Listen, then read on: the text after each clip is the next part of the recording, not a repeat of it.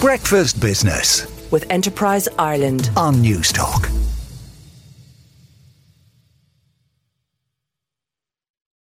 The northwest of Ireland will need an economic stimulus of more than €500 million to bring it up to the standards enjoyed by the southern and eastern parts of the country. The Northern and Western Regional Assembly also wants more powers devolved to the regions, including a new Citizens Assembly to discuss how to get real power back from Dublin.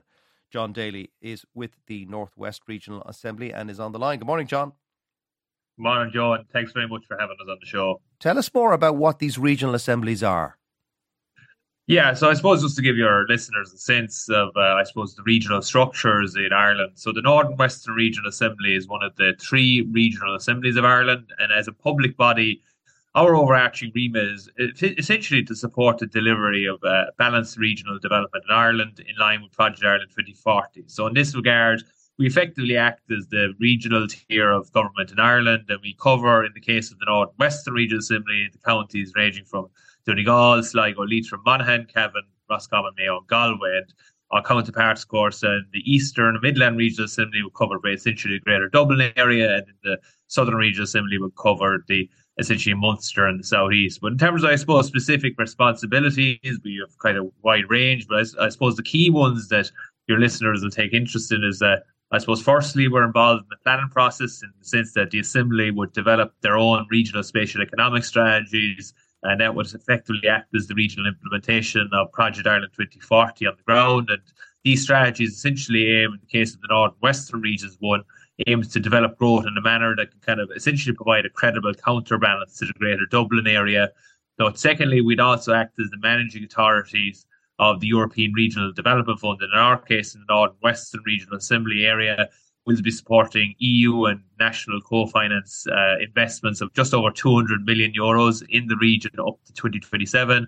But I suppose lastly, and I suppose, Joe, this is what brings us on the show here today, is that we have an advocacy role. This would involve the likes of myself as the economist of the North and Western Regional Assembly, say, developing research, policy submissions, but also, I suppose, highlighting, you know, to policymakers what is needed to overcome the region's challenges and grow the region's economy. And this, say, for example, this is why we prepared our pre-budget 2024 submission. And also, well, I'll be speaking at the John and Pat Hume Foundation conference with the Royal Irish Academy, highlighting the region's economic challenges today. Isn't the real problem that these regional assemblies, they sound like local parliaments, but they're not? And isn't the real problem that there is very little local power, that nearly everything is decided in Dublin and centralised?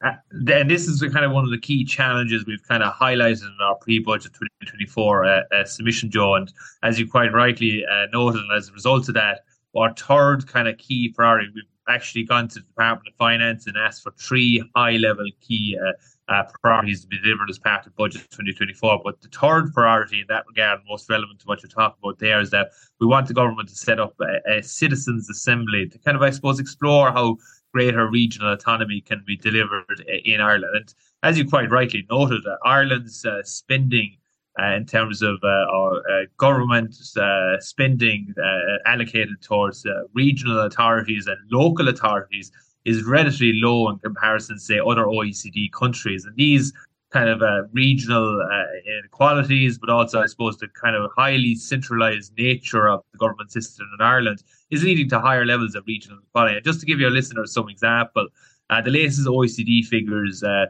in terms of the split between regional and local government and national government is for 2021.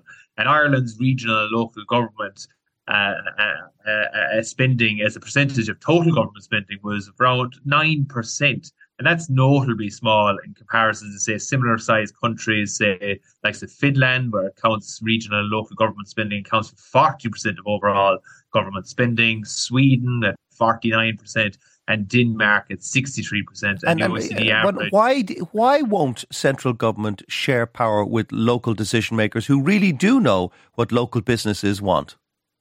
Well, I suppose ultimately that's the kind of governance structure Ireland, I suppose, has had over the last 20-odd years. It's really in the mid-2000s, really, that our share has been progressively dropping to the point that is now amounts to regional and local government spending now amounts to 9%. And I suppose it seems that there's a train of thought, I suppose, that if these projects are delivered at a national level through national agencies and ultimately approved through the Oireachtas solely, or largely speaking, pardon me, that become more efficiently delivered. But unfortunately, as the case is proven by the OECD and various public documents that they have outlined, that there's a number of obviously benefits if we support greater levels of regional autonomy in Ireland. So, for example, you can improve citizens' participation in the demographic process, because obviously you're bringing the activities of government closer to the citizens that are being impacted. Obviously, that proves political stability as well, as it puts greater accountability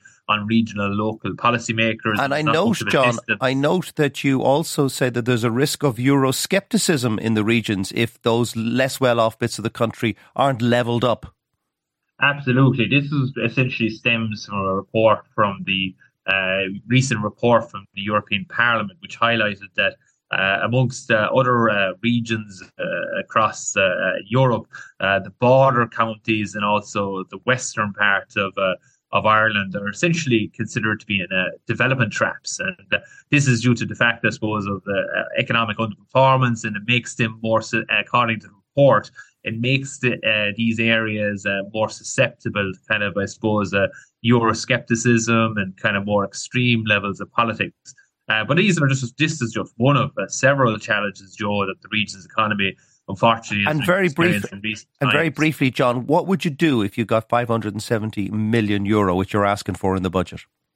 Yeah, so that was the first key priority. So we're looking essentially for 2% of the region's GDP at €570 million. In that regard, we're talking about a number of initiatives, whether it be supporting the local authorities of the North and Western region by supporting their URDF, Urban Regeneration Development Fund, or Rural Regeneration Development Fund initiatives. It'd be kind of providing funding towards the new Atlantic Technological University and also its existing partners in University of Galway, but also improving the kind of course offerings and the kind of learning outcomes of our education and training boards, but also providing more, I suppose, investment to the IDA's regional property programme to kind of, I suppose, acquire more sites of enterprise infrastructure across the kind of, I suppose, the Galway City metropolitan area. Our regional growth centres would be Letterkenny, Sligo Town and Athlone, but also our key to eight key towns within the North West region. All right. Region. Okay, John, best of luck with that. We will find out, of course, on Tuesday. And Tuesday afternoon, I'll be presenting the key budget programme here on Newstalk as that is delivered. That's John Daly there from the North West Regional Assembly. Breakfast Business with Enterprise Ireland on Newstalk.